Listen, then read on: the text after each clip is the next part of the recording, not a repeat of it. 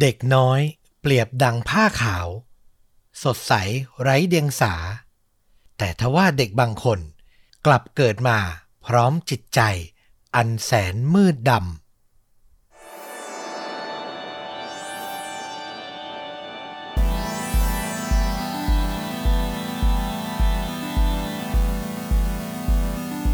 สวัสดีครับ สวัสดีครับ ค่าจริงยิ่งกว่าหนังพอดแคสต์จากช่องชวนดูดะอยู่กับต้อมครับ แล้วก็ฟลุกครับ กับหนึ่งคดีฆาตกรรม พร้อมการแนะนำภาพยนตร์ที่มีเนื้อหา ใกล้เคียงกับเรื่องจริงในวันนี้นะครับ ผมให้สัญญาไว้จากตอนที่แล้วที่คุณเล่าเรื่องโรแมนติกว่า ผมจะนำคดีฆาตกรรมกลับมา ถูกต้อง และวันนี้เป็นเรื่องราวเกี่ยวกับ ความรุนแรงจากเยาวชนครับหืม ผมไม่อยากจะพูดเลย เพราะว่าความรุนแรงในวันนี้ผมให้ไปก่อนเลย เลยห้าเต็มห้าครับ โอ้โห มันโหดจริง ๆ แล้วมันอาจจะหาเหตุผลมารองรับได้ ดีพอหรือเปล่าก็ไม่รู้ด้วยลองฟังไปพร้อม ๆ กัน แต่เตือนตัวโตๆเลยว่าไม่เหมาะกับเยาวชนอย่างสิ้นเชิง และไม่เหมาะกับใครก็ตามที่กำลังเครียด และไม่อยากฟังเรื่องราวที่ฟังแล้วจิตตกกดดัน ข้ามไปเลยครับ เพราะผมอ่านเองผมยังกดดันยังจิตตกเองเลย แล้วก็อยากจะทำความเข้าใจมากๆ ว่าทำไมมันถึงเกิดเหตุการณ์แบบนี้ขึ้น อืม น่าสนใจมากๆนะ แล้วก็คิดว่า เออ น่าจะเชิญชวนให้ทุกคนที่มาฟังลองช่วยกัน วิเคราะห์แล้วก็คิดตามไปนะว่าสาเหตุมันเพราะอะไร ใช่ครับ ผมว่าน่าจะเซนซิทีฟกับคนที่มีลูกมีหลานมาก ๆเลยแหละ ถ้าฟังไปแล้วไม่ไหวนะย้ำอีกทีว่าบอกผ่านได้นะครับ ไม่ว่ากันเลย เอาละพาฟลุกกับคุณผู้ฟังมาเริ่มต้นเรื่องราวในปี 2007 ที่เมืองที่ชื่อเบกุซาไร รัฐพิหารประเทศอินเดียครับอือหืออินเดียนี่ถึงจะนานๆทีแต่มาทีไรก็ได้เรื่องเหมือนกันทุกครั้งนะ ใช่เลย แล้วผมขออนุญาตบอกอย่างที่บอกทุกครั้งว่า ชื่อคนชื่อเมืองถ้าอ่านผิดไป แก้ไขพิมพ์บอกในคอมเมนต์ได้จะขอบพระคุณมากนะครับ ถ้าอ่านผิดเนี่ยต้องขออภัยจริง ๆ เมืองเนี้ยเมืองเบกุซาไรเนี่ย ก็เป็นเมืองที่เห็นตามภาพจำของประเทศอินเดียเลย ฟลุกในภาพยนตร์ ในข่าวที่เรามองไปแล้วก็เห็นกันอืมผู้คนก็จะอยู่กันอย่างแออัดเนาะส่วนมากก็จะเป็นชนชั้นล่าง เป็นกรรมกร ใช้แรงงานหาเช้ากินค่ำซึ่งตัวละครหลักในวันนี้ของเราเนี่ย เป็นเด็กชายวัยเจ็ดขวบเท่านั้น ชื่อว่า อามานจีซาดา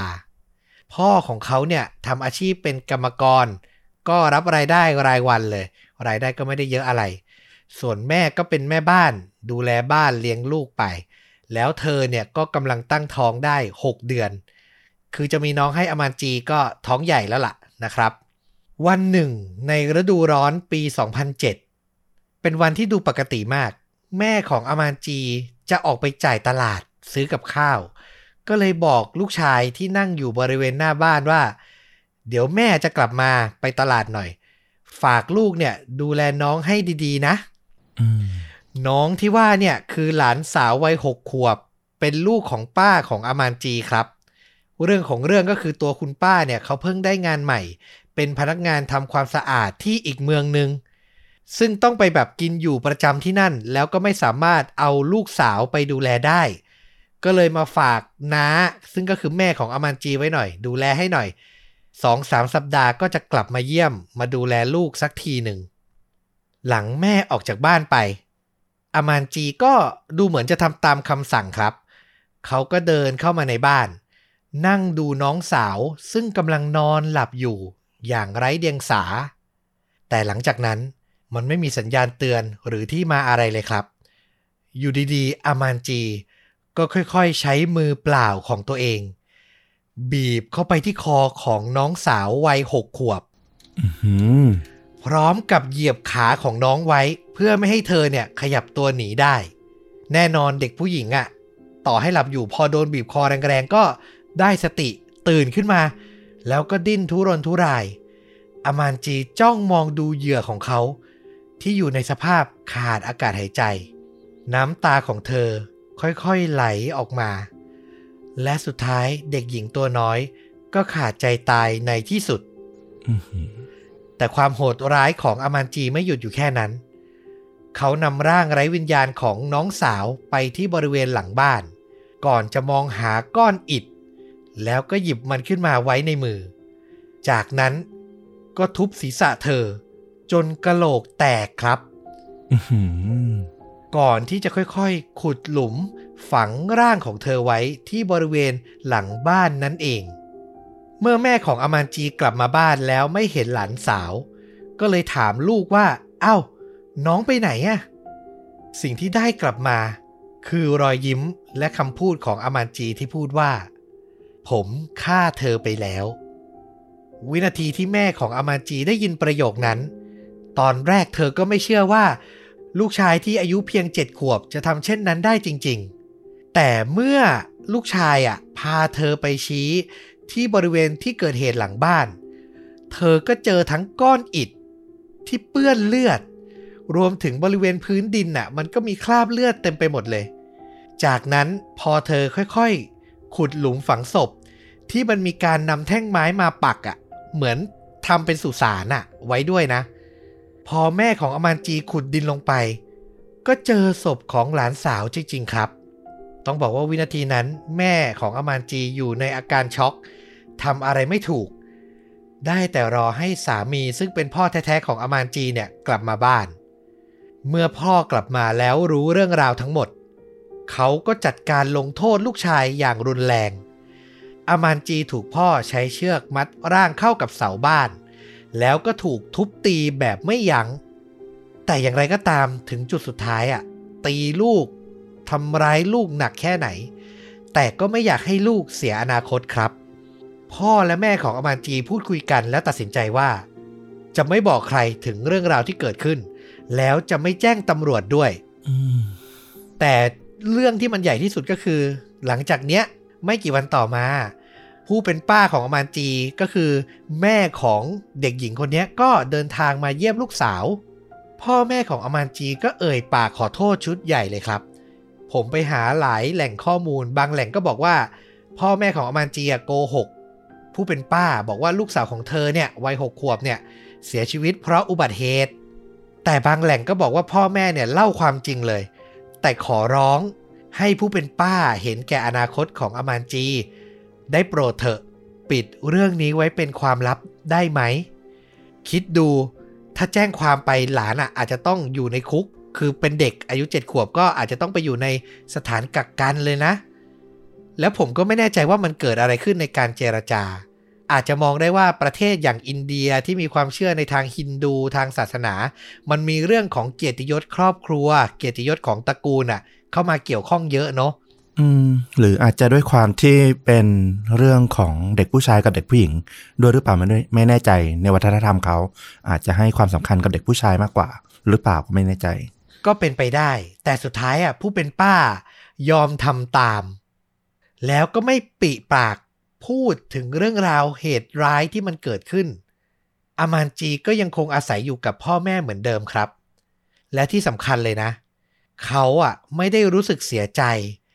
ไม่แม้แต่จะรู้สึกว่าสิ่งที่ทำอะ มันผิดซะด้วยซ้ำอืม อันนี้คือสิ่งที่บทความที่เราใช้อ้างอิงเนี่ย อธิบายมานะ และเรารู้สึกว่าเนี่ย คือสิ่งที่ผิดพลาดที่สุดที่ครอบครัวนี้ทำเลย คือไม่บอกใครเนี่ยสามสี่เดือนต่อมาครับจำได้ใช่ไหมที่เราบอกว่าแม่ของอามานจีตั้งท้องได้หกเดือนตอนเกิดเหตุอืมถึงตอนเนี้ย เธอคลอดลูกคนที่สองออกมาแล้วครับ เป็นลูกสาว น่ารักน่าชังมาก แน่นอนว่าเกิดเหตุร้ายไปแล้วครั้งหนึ่งอะ แม่ของอมานจีอะ รู้สึกไม่ต่างกับพวกเราที่ฟังอยู่หรอก เธออะกลัวแล้วระมัดระวังเป็นอย่างมาก ไม่อยากให้เกิดเหตุซ้ำรอย พร่ำบอกลูกชายตลอดเวลา ว่า เนี่ย คือน้องสาวของลูกนะ อมานจี เป็นน้องสาวแท้ๆ ลูกมีหน้าที่ต้องดูแล และ ปกป้องเธอนะ แม่พร่ำบอกแบบนี้ทุกวัน จนวันเวลาผ่านไป ก็ไม่มีอะไรผิดปกติเกิดขึ้นครับ น้องสาวของอมานจี ก็เติบโตมาจนอายุได้ 6 เดือน คือผู้เป็นพ่อและแม่ก็เริ่มวางใจมากขึ้นในระดับหนึ่งแล้วล่ะ ถึงบ่ายวันหนึ่ง ในขณะที่พ่อแม่กำลังงีบหลับกลางวันครับ อามานจีก็เดินเข้ามาในบ้าน มาจ้องมองน้องสาววัยทารกอายุหกเดือน ซึ่งกำลังหลับปุ๋ยอยู่เช่นกัน จากนั้นมันเหมือนเดิมเลย ไร้ซึ่งสัญญาณเตือนใด ๆ อามานจีก็ค่อยๆ ใช้มือทั้งสองข้าง บีบคอน้องสาวอย่างรุนแรง และด้วยความที่เนี่ย เป็นเพียงเด็กทารกอะ่ะทำให้การลงมือในครั้งเนี้ย มันง่ายกว่าครั้งแรกมาก น้องสาวของอามานจีไม่ทันได้ส่งเสียงร้องซะด้วยซ้ำ เธอก็หมดลมหายใจแล้วเสียชีวิตลงอามานจีจัดร่างกายของน้องสาว ลงบนที่นอนให้ดูเหมือนปกติอีกครั้ง ก่อนจะเดินกลับไปเล่นรถของเล่น เหมือนไม่มีอะไรเกิดขึ้น ต่อมาเมื่อแม่ตื่นขึ้นมา แล้วจะเดินมาให้นมลูกสาว เธอก็อุ้มลูกขึ้นมา แล้วก็รู้สึกว่า ทำไมวันนี้ลูกนอนแน่นิ่งผิดปกติ แล้วที่เธอตกใจสุดชีวิตก็คือ พอตรวจดูลมหายใจก็พบว่า ลูกหยุดหายใจไปแล้วครับ แน่นอนว่าแม่ของอมานจีรู้แทบจะทันทีว่าใครเป็นคนทำเธอหันไปถามลูกชายคนโตด้วยเสียงอันสั่นเครือ นี่แกฆ่าน้องสาวด้วยเหรออามานจีหันมาสบตาผู้เป็นแม่ ยิ้มให้แล้วบอกว่า ใช่ครับ หมดประโยคนี้ แม่ของอมานจีก็ร้องไห้ แทบคลั่งอะ เหมือนคนเสียสติ น้ำตาเนี่ยแทบจะเป็นสายเลือด เหมือนเดิมครับ พ่อของอมานจีรู้เรื่องทีหลัง ก็ลงไม้ลงมือกับลูกชายอย่างไม่ยัง้ง แต่ครั้งเนี้ยที่แตกต่างจากครั้งแรกคือ มีเพื่อนบ้านที่ได้ยินเสียงดังโวยวายอะก็เลยเดินมาสังเกตการณ์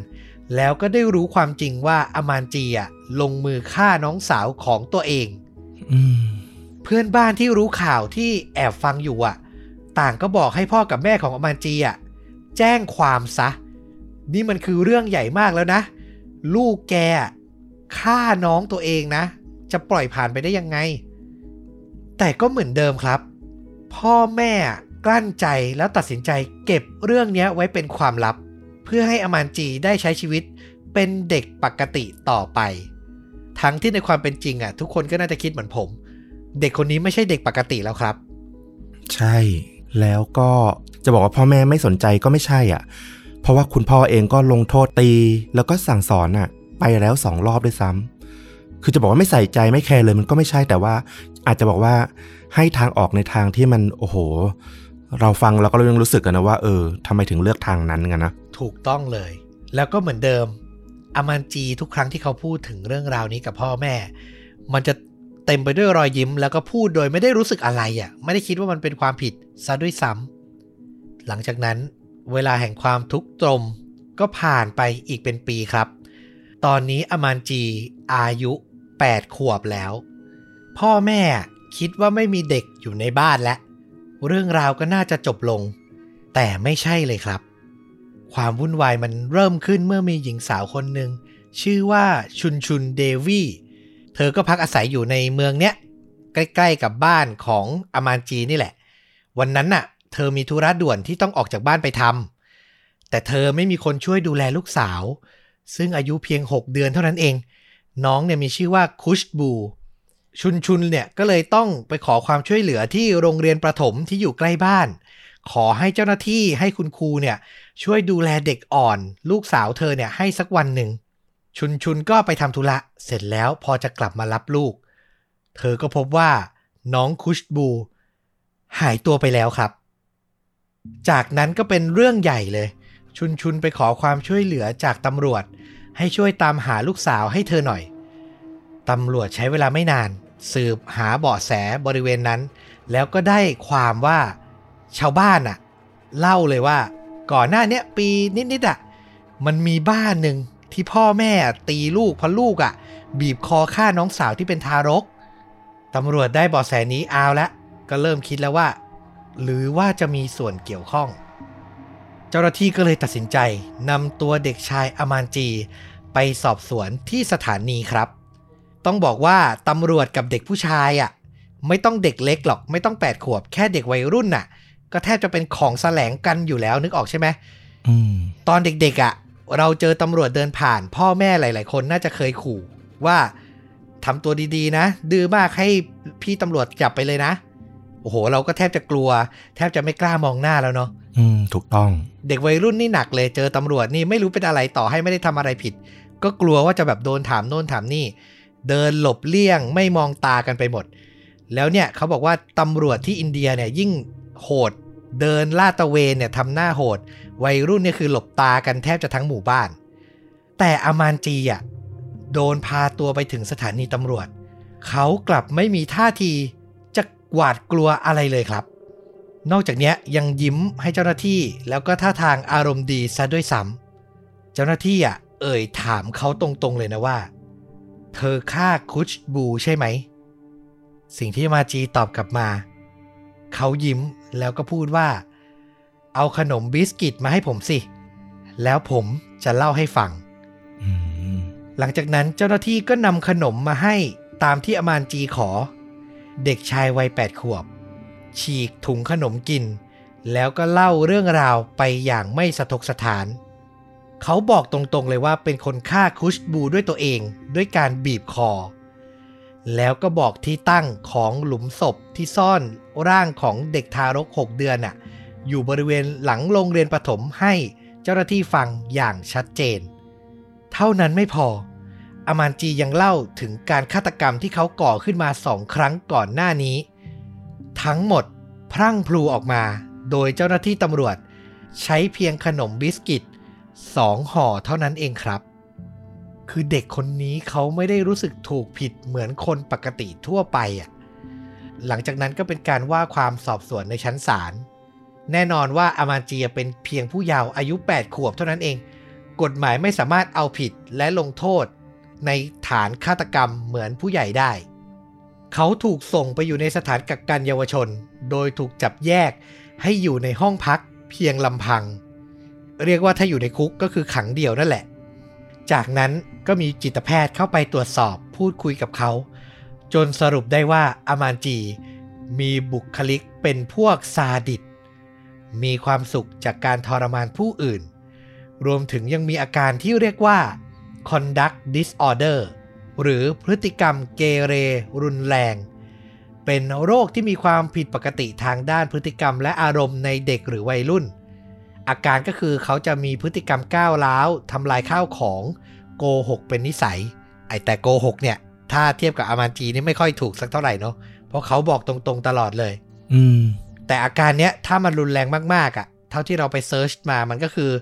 สามารถจะก่อเหตุอะไรที่ร้ายกาจมากๆได้ เช่นทำร้ายร่างกายข่มขืน หรือแม้แต่ฆาตกรรม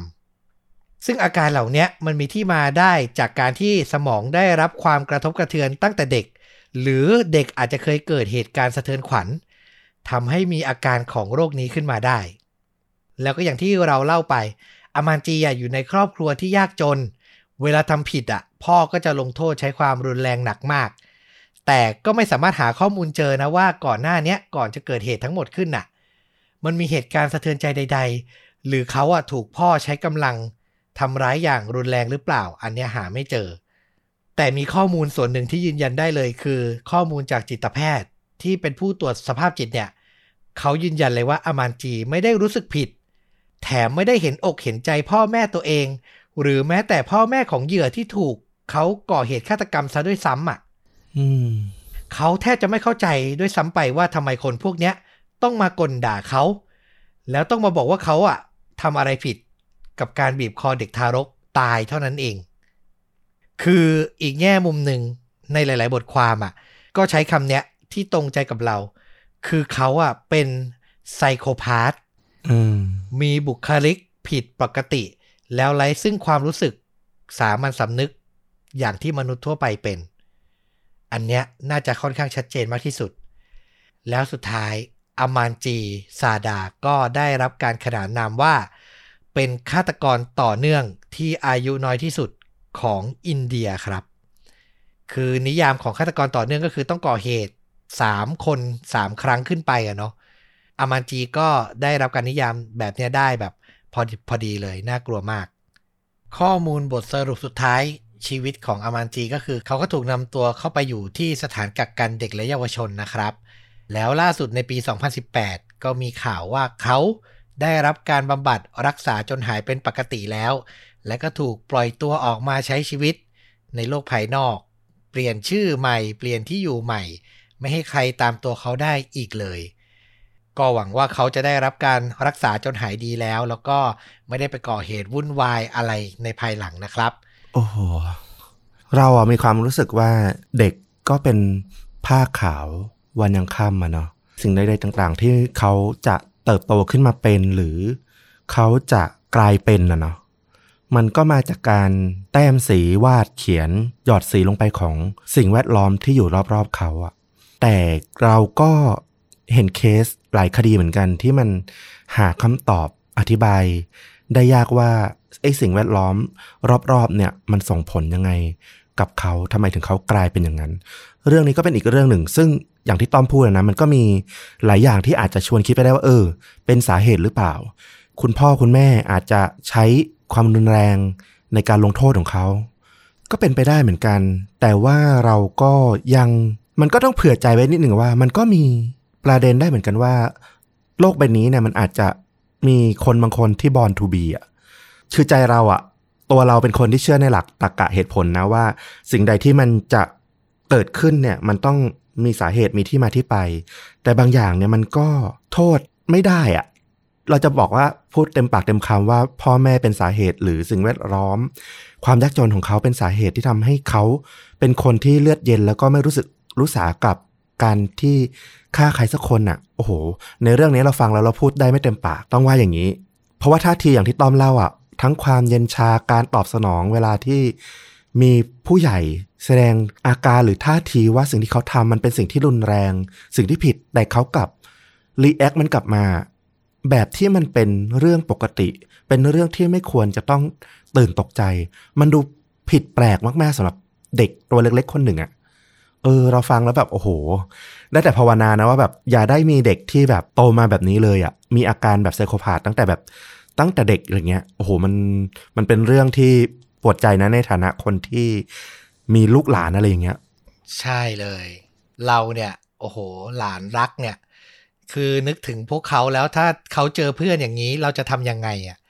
เออ ก็น่ากลัวมากๆเลย จริง ๆทำได้แค่ระแวดระวังให้ดีที่สุดเท่านั้นเอง อย่างที่ฟุกบอกเลย ความเลวร้ายของบางคนมันก็เกิดจากการบอลทูบีจริง ๆ นะครับ แล้วเดี๋ยวผมจะแนะนำภาพยนตร์ที่มันเกี่ยวข้องกับเรื่องไซโคแพดเนี่ย แต่เป็นช่วงท้ายนะ เพราะว่าพอดีว่ารู้ว่าเรื่องนี้มันค่อนข้างสั้น ก็เลยเอามาฝากอีกเรื่องหนึง่งอือหือ คือฟังเรื่องราวของฆาตกรต่อเนื่องที่อายุน้อยที่สุดในอินเดียไปแล้วอะ่ะ ผมก็ค้นไปค้นมา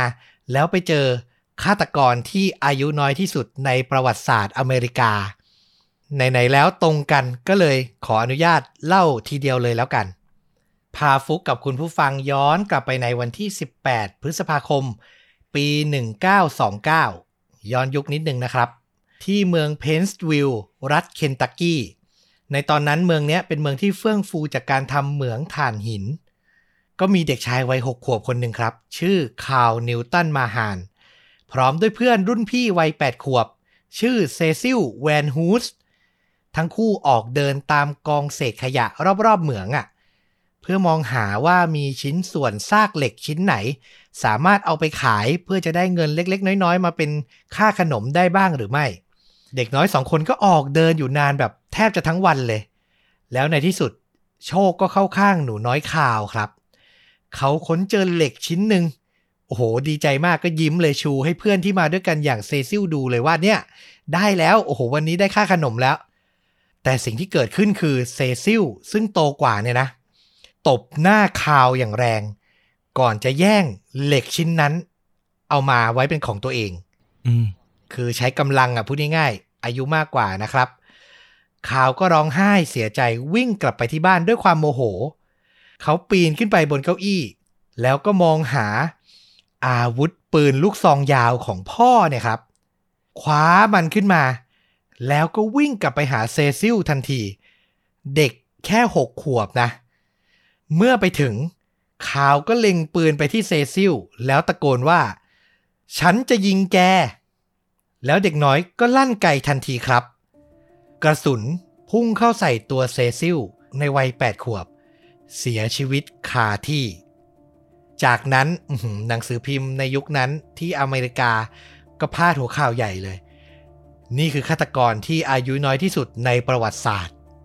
เรื่องราวของเขาได้รับความสนใจเป็นข่าวดังไปชั่วข้ามคืน แล้วหลังจากนั้นน่ะไม่ถึง 7 วัน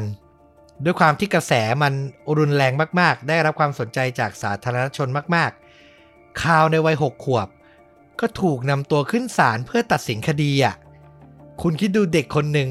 ที่ไม่รู้อิโหนอิเหนอะไร ต้องถูกทนายความถูกศาลถูกผู้พิพากษาซักว่าทำอะไรบ้างในวันนั้น อืม ไหนเล่ามา เรียงลำดับมาสิ เกรดในวันนั้นก็คือการพิจารณาคดีมันก็ใช้เวลาทั้งวันน่ะ แล้วเด็กน้อยอายุแค่หกขวบ มันต้องมีช่วงที่แบบง่วงไม่ไหวแล้วงีบหลับอะ่ะข่าวก็หลับอยู่บนโต๊ะทนายความทั้งอย่างนั้นแหละ คือเขาไม่ได้ทำไปด้วยความที่แบบรู้ผิดชอบชั่วดีอะไรอะ่ะ มันทำไปด้วยอารมณ์โมโห แล้วพ่ออาจจะเคยสอนวิธีใช้ปืนอะ คืออันเนี้ยมันพลิกกลับจากเรื่องแรกเลยนะ นี่คือเด็ก innocent คนหนึ่งอะอืมในขั้นตอนสุดท้ายคณะลูกขุนใช้เวลาปรึกษากันเพียงครึ่งชั่วโมงเท่านั้นครับ แล้วก็ตัดสินให้คาร์ลเนี่ยมีความผิดนะ แต่ได้รับโทษน้อยกว่าข้อหาฆ่าคนตาย คือเขาอะถูกตัดสินให้ไปอยู่ในโรงเรียนดัดสันดานนานถึง 15 ปี แต่การตัดสินเนี้ยไม่ได้สิ้นสุดมันสามารถอุทธรณ์ได้ พ่อแม่ก็อุทธรณ์ไป ด้วยหลักทรัพย์เงินประกัน 500 ดอลลาร์สหรัฐ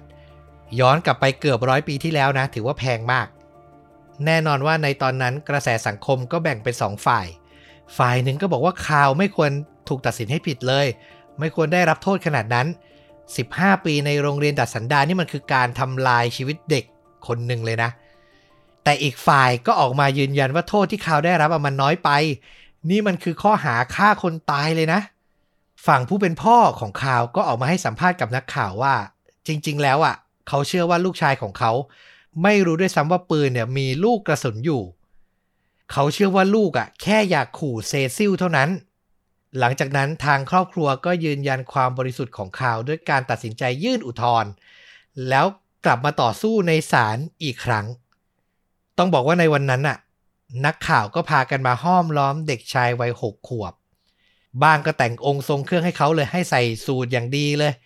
แล้วก็ถ่ายรูป แล้วก็นำไปพาดหัวว่า นี่คือนักโทษคือคนร้ายที่อายุน้อยที่สุด แต่ในอีกมุมก็มีสื่อบางฉบับบางเล่ม ยุคนั้นก็หนักไปทางหนังสือพิมพ์มานะ ก็ลงรูปในทางดราม่า เป็นภาพของเขาโอบกอดแม่ แล้วก็พาดหัวว่าเขาอะเป็นเด็กที่บริสุทธิ์ แต่ไม่ว่าจะนำเสนอแบบไหน เด็กน้อยอย่างคาวซึ่งก็ไม่ได้รู้เรื่องรู้ราวอะไรมาก ก็แฮปปี้นะ เพราะทุกครั้งที่เขาถูกนักข่าวขอถ่ายรูป เขาจะได้เศษเงินเล็กๆ น้อยๆ เป็นสินน้ำใจอยู่เสมอ ก็คือเป็นเด็กที่ ไม่ได้อยู่ในบ้านที่ฐานะดีอะไรอะนะ และสุดท้ายการตัดสินคดีก็สิ้นสุดลงที่ศาลบอกว่าข่าวไม่มีความผิดใด ๆ ไม่ต้องรับโทษและกลับไปใช้ชีวิตกับพ่อแม่ได้ตามปกติ สาเหตุหลักๆ ที่ลูกขุนตัดสินเช่นเนี้ย เพราะมีแพทย์ผู้เชี่ยวชาญเนี่ย เกี่ยวกับพฤติกรรมเด็กวัย6-8ขวบ มาขึ้นให้การแล้วก็บอกว่า มันมีโอกาสน้อยมาก ที่เด็กในวัยเนี้ยจะเข้าใจความหมายของความตายและการฆาตกรรม พูดง่ายๆ คือเด็กหกขวบอะจะหมายพรากชีวิตคนอื่น จะตั้งใจมันเป็นไปได้ยากมาก อย่างไรก็ดี ชีวิตของเขาหลังจากนั้นมันก็ไม่ค่อยดีสักเท่าไหร่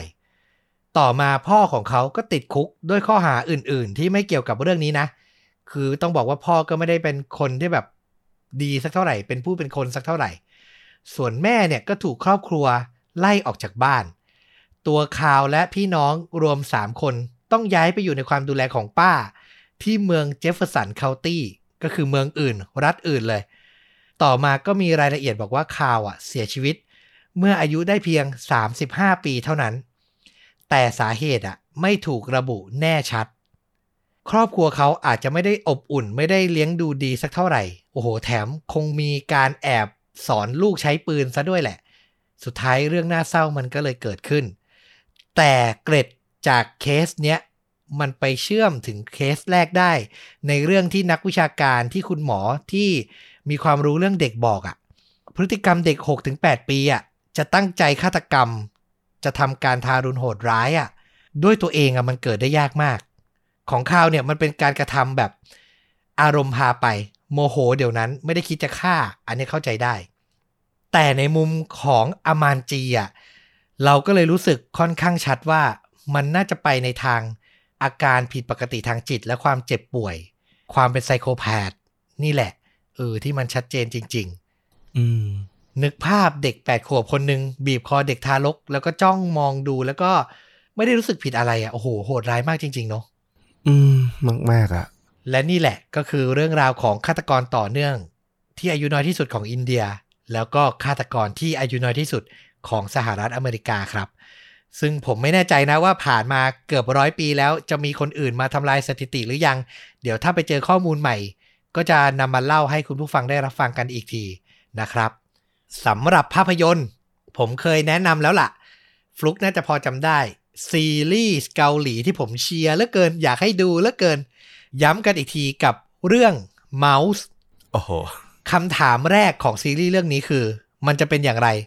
ถ้าหากว่าเราสามารถระบุตัวตนของฆาตกรโรคจิตได้ล่วงหน้า ตั้งแต่เขาลืมตาดูโลกใบนี้ คือเพราะเรื่องคือมันมีคุณหมอคนหนึ่งเขาสามารถตรวจคัน ผู้เป็นแม่ทุกคนได้แล้วระบุได้ว่า ลูกของใครจะเกิดและเติบโตมาเป็นไซโคพาธเป็นคนที่ไม่มีอารมณ์ความรู้สึก แล้วมีความเป็นไปได้สูงมากว่าจะเติบโตมาเป็นฆาตกรต่อเนื่อง ว่าอย่างนั้นเถอะ พอคุณรู้ว่าลูกในคันคุณอะมีสิทธิ์โตมาเป็นฆาตกรต่อเนื่องอะคุณจะทำยังไง คุณจะเอาออกไหมอ่าเนี่ยพูดกันตรงๆอื้อหือเพราะเรื่องซีรีส์เรื่องเนี้ยมันเข้มข้นมากจริง ๆ แล้วไม่อยากให้พลาดดูสักตอนคือทุกตอนอะตามสไตล์ซีรีส์สืบสวนเกาหลีเลย มันจะทิ้งปมให้เราดูต่อ ดูต่อดูต่อแบบหยุดไม่ได้ ตอนที่ผมเริ่มดูอะ เรื่องเนี้ยมันฉายเรียลไทม์ไปถึงตอนที่ 10 แล้วยังไม่อวสาน ผมก็คิดว่าเนี่ย ผมไล่ดูไปอาทิตย์ละตอน 2 ตอน กว่าจะดูไล่ไปถึงอะ ก็คือซีรีส์คงจบพอดีอะพูดง่ายๆแต่สุดท้ายผมดูไล่ทันจนต้องไปแบบดูสดอะ ดูแบบคือรอไม่ไหวอะ คือดูรวดเดียวแล้วแบบโอ้โห ต้องดูจริง ๆอะ ติดเลยอะพูดง่ายๆนะครับ สนุกมากอยากให้ดูกัน แต่นอกจากเมาส์ที่เคยแนะนำไปแล้ว ผมขอเพิ่มอีกเรื่องหนึ่งเรื่องเนี้ยอาจจะยังไม่ได้เคยพูดอ่า เป็นซีรีส์เกาหลีเช่นกัน ชื่อเรื่องว่า Flower of Evil เรื่องราวคือนางเอกอะเขาเป็นตำรวจสืบสวนสอบสวนที่แบบว่าเก่งมากๆ คนหนึ่ง มีครอบครัวเป็นลูกสาว แล้วก็สามีที่น่ารักมากทำกิจการเล็กๆ แล้วก็เลี้ยงดูลูกนึกออกไหมกลับกันอะ ผู้เป็นแม่ออกไปอยู่นอกบ้านไม่ค่อยมีเวลา ผู้เป็นพ่อจะดูแลลูกซะเยอะอืมแต่จะเกิดอะไรขึ้นครับ ถ้าเธอได้รู้ความลับของสามี เป็นไปได้ว่าเขาอาจจะเป็นไซโคพาธและอาจจะเป็นฆาตกรต่อเนื่อง ที่ตำรวจกำลังต้องการตัว อืมอื้อหือเข้มข้นมาก อันนี้ก็เข้มข้นอีกเรื่องหนึง่งแต่รสชาติมันจะแตกต่างกันนิดนึง มันจะเน้นไปที่ดราม่าชีวิตคู่ การตั้งคำถามเกี่ยวกับความเชื่อใจ แล้วถ้าสามีที่อยู่กับเรามาเป็นสิบสิบปีอะเขาไม่ได้เป็นแบบที่เราคิดอะ เราจะทำยังไง แล้วถ้าเขาปฏิเสธว่าเขาไม่ได้เป็นแบบนั้น แต่หลักฐานแวดล้อมรอบตัวมันไม่ใช่อะคุณจะเชื่อใจเขามากน้อยขนาดไหน คืออันเนี้ยเราชอบในความสัมพันธ์ของสามีภรรยา ด้วยความที่ส่วนตัวก็แต่งงานแล้วมีแฟนแล้ว มันจะอินอะว่าแบบเออ ถ้าเป็นเราเราจะเชื่อใจเขาได้มากขนาดนั้นไหมอะ อันเนี้ยสนุกมาก อืม แล้วดารานำหล่อมากหล่อเวอร์อ่าวผมก็ไม่พูดถึงดาราผู้หญิงซะงั้น แต่เขาหล่อจริง ๆ ครับ น่าจะมีคนชอบเขาเยอะคือคุณลีจุนกี ผมเนี่ยตามเขาตั้งแต่เข้าวงการใหม่ ๆ เขาเล่นหนังเรื่องแรก ๆ เนี่ย ชื่อว่า The King and the Clown โอ้โห เป็นหนังคุณน่าจะเคยได้ยินบ้างเนาะเป็นหนังแบบรางวัลเลยอ่าฮะได้โอ้โหรางวัลเยอะมากนะครับ ดีมากเรื่องนั้นก็สนุกมาก แล้วก็ตามเขาต่อมา คือเขาเข้าวงการมาเป็นเหมือนดาราหน้าหวาน หน้าหล่อมีเสน่ห์ใช้เสน่ห์ใช้ charming ใช่ไหมแต่ตอนนี้ไม่ใช่แล้วเขาคือนักแสดงมือรางวัล ฝีมือสูงส่งเต็มตัวจริง ๆ แล้วเรื่องนี้พิสูจน์ฝีมือมากๆ สนุกมาก ทั้งสองเรื่องหาดูได้ในวิวแอปวิวนะครับ ยกนิ้วโป้งให้ 2 นิ้วเลยนะครับ คุณฟลุกคุณอะไม่ค่อยดูซีรีส์เกาหลี ผมฝากนะ ถ้ามีเวลา เออ จริง ๆ ต้องบอกว่าผมอะไม่ค่อยมีเวลาดูซีรีส์อะไรยาวๆ เท่าไหร่ แล้วพอดีซีรีส์เกาหลีอะจำนวนตอนมันเยอะ ผมก็เลยข้ามซะส่วนใหญ่อะต้องพูดตรงเข้าใจแหละหน้าที่การงานคุณคุณก็ต้องดูหนังแล้วก็แบบโอ้โห เขียนวิจารณ์ตลอดเวลา ให้ดูซีรีส์ยาวๆก็เหนื่อยๆอืมใช่ก็เลยมักจะเป็นตัวเลือกท้ายๆอะถ้าแบบต้องแบบว่างๆระดับหนึ่งอะถึงจะเริ่มดู เพราะว่าถ้าดูไปแล้วมันค้าง แล้วมันต้องทิ้งไปนานๆแล้วกลับมาดูใหม่บางที มันจำรายละเอียดบางอย่างไม่ได้แล้วว่ามันก็ไม่ค่อยดีไง เออ ก็อยากดูแบบรวดเดียวมากกว่า เอาจริง ๆ ผมอะก็ไม่ใช่คอซีรีส์เกาหลี แต่ผมดูอะพูดตรงๆก็คือดูตามแฟนครับ แฟนเปิดไงไอ้เราก็นั่งทำงานบ้างทำอย่างอื่นบ้าง แล้วพอดูตามแล้วมันสนุกอะมันก็เลยติด แต่ก็ดีเหมือนกันผมว่าก็เป็นอีกรสชาติหนึ่งผมจะได้แวะมาแนะนำพวกซีรีส์เกาหลีให้คุณผู้ฟังชาวชนดูดะได้รู้ได้ตามดูกันบ้างอะนะครับ แล้วถ้าใครเป็นคอเกาหลีก็จะได้แบบอ่ามีอะไรให้พูดคุยกันเนาะเอาละและนี่ก็คือฆาตจริงยิ่งกว่าหนังใน episode นี้ 2 เรื่อง 2 ราว ที่มีเยาวชนมาเกี่ยวข้องแล้วก็สะเทือนใจมากเลยเนาะโดยเฉพาะเคสแรกเนาะเราว่าเออ น่าจะชวนให้คุณผู้ฟังหลาย ๆ คน มาร่วมกันถกกันนะว่าเออ มีใครมี แนวคิดหรือคิดว่ามันเกี่ยวข้องกับอะไรถึงทำให้เกิดสาเหตุนี้ได้บ้างอะไรเงี้ยเออน่าสนใจนะ ผมรออ่านคอมเมนต์แล้วกัน เหมือนกันเลยผมรออ่านคอมเมนต์มากๆ อย่าลืมมาแวะพูดคุยกันนะครับ แล้วก็กลับมาติดตามโชว์ดูดะได้ทุกช่องทางเหมือนเดิม YouTube Facebook b l o g d i t Spotify Apple Podcast Twitter และใหม่ล่าสุด TikTok ตอนนี้ผู้ติดตามเกือบจะถึง 1,000 คนและกำลังลุ้นอยู่ขอบคุณมาก ขึ้นมาเร็วมากจริง ๆ ไม่คาดคิดว่าจะมีคนมาแบบว่า ให้ความสนใจเรามากขนาดนี้ มีหลาย ๆ ท่านเลยที่พิมพ์ว่าตามมาจาก YouTube ผมอ่านทุกข้อความเลยนะ ขอบพระคุณมากจริง ๆ นะครับ และหวังว่าจะอยู่กับเราไปเรื่อย ๆ อย่างนี้ต่อไป กลับมาพบต้อมกับฟุกได้ใหม่ใน episode หน้า วันนี้ลาไปก่อน สวัสดีครับ สวัสดีครับ